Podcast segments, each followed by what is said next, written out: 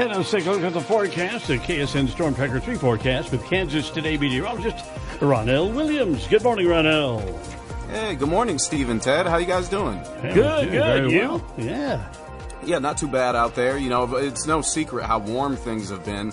And you know, you know what? I'm going to be honest with you guys. I think we have just a few more hours of some of that warmth out there. So enjoy it while it's here because the cold is on the move and we actually have temperatures all the way down into the teens in parts of northwest Kansas. So, of course, we have uh, temperatures between the 60s and the teens right now. But again, that cold air, it's on the move and will actually begin to drop down by the time we get to midday and especially during the afternoon. Uh, we will go from a mostly to a partly cloudy sky as well. There's going to be a, a chance of rain, mainly during our morning hours. After that, uh, should be able to see some clearing.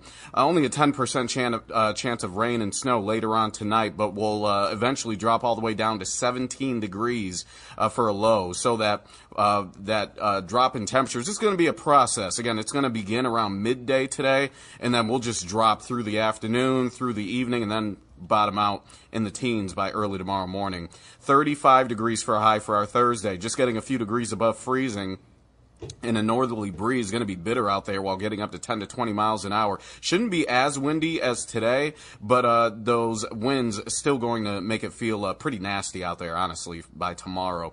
We'll keep that cold for Friday, high of 36 as we get ready to head into the weekend. Mostly cloudy sky, only a 10% chance of rain. Uh, it does look like there may be some spotty moisture around, but chances still not really looking all that great. That goes for Saturday as well. We'll rebound up to 53 degrees on Saturday. There's going to be uh, a little bit of rainfall that may try to clip the Wichita Metro, but once again, we have a better chance of staying dry. Now, getting into Sunday to wrap up the weekend, we may start off the day dry, but there's going to be an increasing chance of showers and storms, some of which could be strong to severe. The Storm Prediction Center already has us highlighted in a severe risk, even though we're days away. Again, this is going to be a time and a day that we'll have to watch out for, so this is going to be the late Sunday time frame. By the time we get to Monday, maybe a few uh, lingering showers early on in the day, but we'll dry out from there. And temperatures won't take too much of a hit as we'll still be mild in the 50s and 60s early next week. Right now, we're at 58 degrees with an overcast sky. We do have a, uh, a gusty wind already out of the south at 18 miles an hour, gusting up to 28, only bringing our wind chill down to 48. So we have to deal with some wind this morning. Colder air is on the way, but at least temperature's not too bad to start. Kind of looks like uh, most of the rain for now is staying uh, to the east of uh, I 35 and uh, moving to the east, right? Yeah, that's right. Maybe something clipping us, you know, over the next few hours. But for the most part, I don't want to say we're completely done or out of the woods just yet. But uh, but yeah, the majority of that rainfall is just going to keep shifting off to our east early today. All right. Thank you, Ronell. The KSN Storm Tracker 3 forecast with Kansas Today meteorologist Ronell Williams. Steve and Ted in the morning here on KNSS on this Wednesday, February 22nd. Ash Wednesday. We had a cloudy, breezy day across central Kansas Tuesday. Wichita's high temperature was 64 degrees. That's nice. Normal high 51. And on this date in 1996, Wichita set an all time record high for February when the mercury soared to 87 degrees. You, wow. That was a warm day. Baseball weather. It was. Which uh, reminds me, I saw something uh, on the internet a while ago that uh, it looks like the Royals are playing tomorrow or Friday. I think everybody starts on the Everybody 25th on the with their first yeah. spring training game. Yeah, so training's already here. So we're, how about that? All right, uh, 716, Steve and Ted in the morning here on KNSS. And a trial of a four day work week in Britain, billed as the world's largest, has found that most employees are less stressed or burned out and have better work life balance.